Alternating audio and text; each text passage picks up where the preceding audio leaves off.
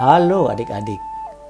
Senang sekali Om bisa menyapa adik-adik melalui renungan hari ini.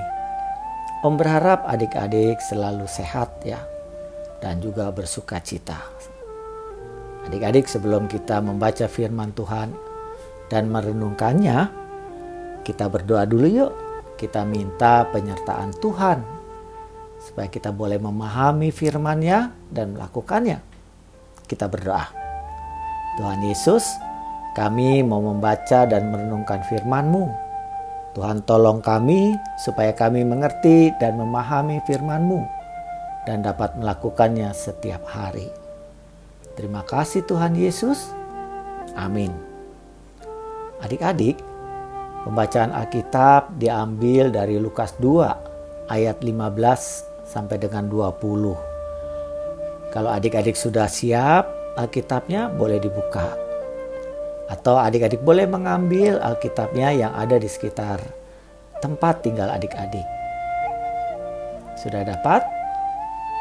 Yuk kita buka dari Lukas 2 ayat 15 sampai dengan 20.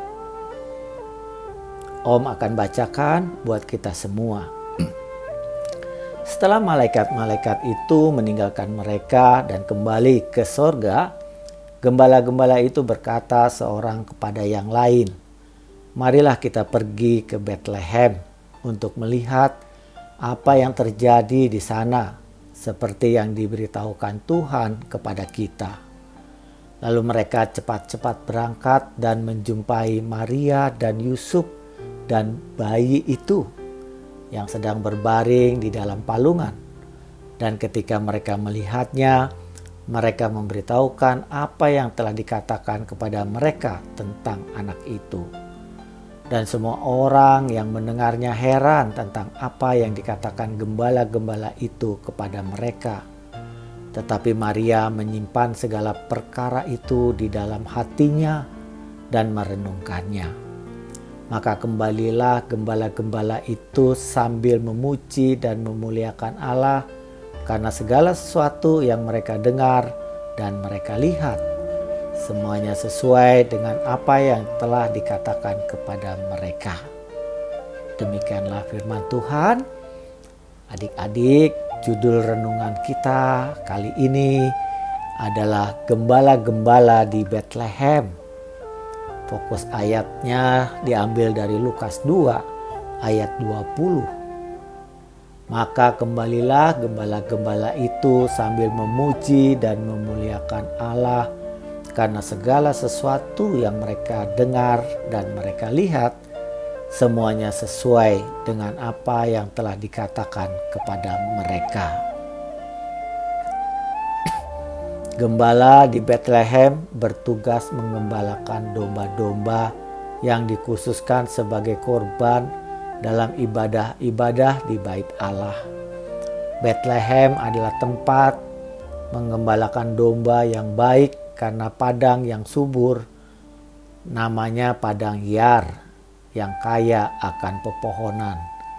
Di situ terdapat menara edar atau migdal edar yang fungsinya untuk mengawasi kawanan domba dari pencuri atau hewan buas. Daud ketika masih muda sering mengembalakan domba di Bethlehem. Biasanya para gembala mengembalakan domba selama 30 hari sebelum Paskah yaitu di bulan Adar dalam kalender Ibrani. Meski gembala mempunyai tugas mengurus domba sebagai korban dalam ibadah Paskah, tetapi para gembala ini tetap tersingkirkan secara tradisi dan keagamaan Yahudi. Para gembala tidak layak untuk dijadikan saksi dalam persidangan, tetapi Allah menyapa mereka dan memberi kesempatan pertama untuk menjumpai bayi Yesus. Allah menjadikan mereka saksi pertama kelahiran Sang Juru Selamat. Para gembala bersyukur atas kemurahan Tuhan dan mereka mengabarkan sukacita itu kepada orang lain. Para gembala adalah orang yang sederhana, hidupnya diabaikan oleh banyak orang. tapi para gembala tetap berharga di mata Tuhan.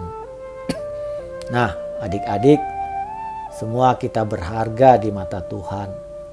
Kita berharga bukan karena para profesi atau status kita. Kita berharga karena Tuhan menciptakan kita dengan sangat istimewa. Kita bersyukur dan bersuka cita karena kita berharga di hadapan Tuhan. Yuk, adik-adik, kita katakan, "Aku bersuka cita karena aku berharga di mata Tuhan." Kita ulangi, ikuti Om yang membacakannya ya, pelan-pelan ya. Aku bersuka cita karena aku berharga di mata Tuhan. Adik-adik ingat selalu ya, kita itu berharga di mata Tuhan. Makanya kita perlu juga bersuka cita.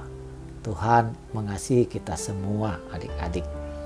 Yuk kita berdoa kembali. Bapa di sorga, kami bersuka cita karena kami berharga di mata Tuhan. Ajar dan bimbinglah kami untuk menghargai orang lain. Terima kasih ya Tuhan dalam nama Tuhan Yesus kami berdoa. Amin. Nah, adik-adik, demikian firman Tuhan dan renungan kita. Kiranya firman Tuhan boleh tinggal di dalam hati kita dan kita mengingatnya selalu dan kita melakukannya setiap hari. Tuhan Yesus memberkati.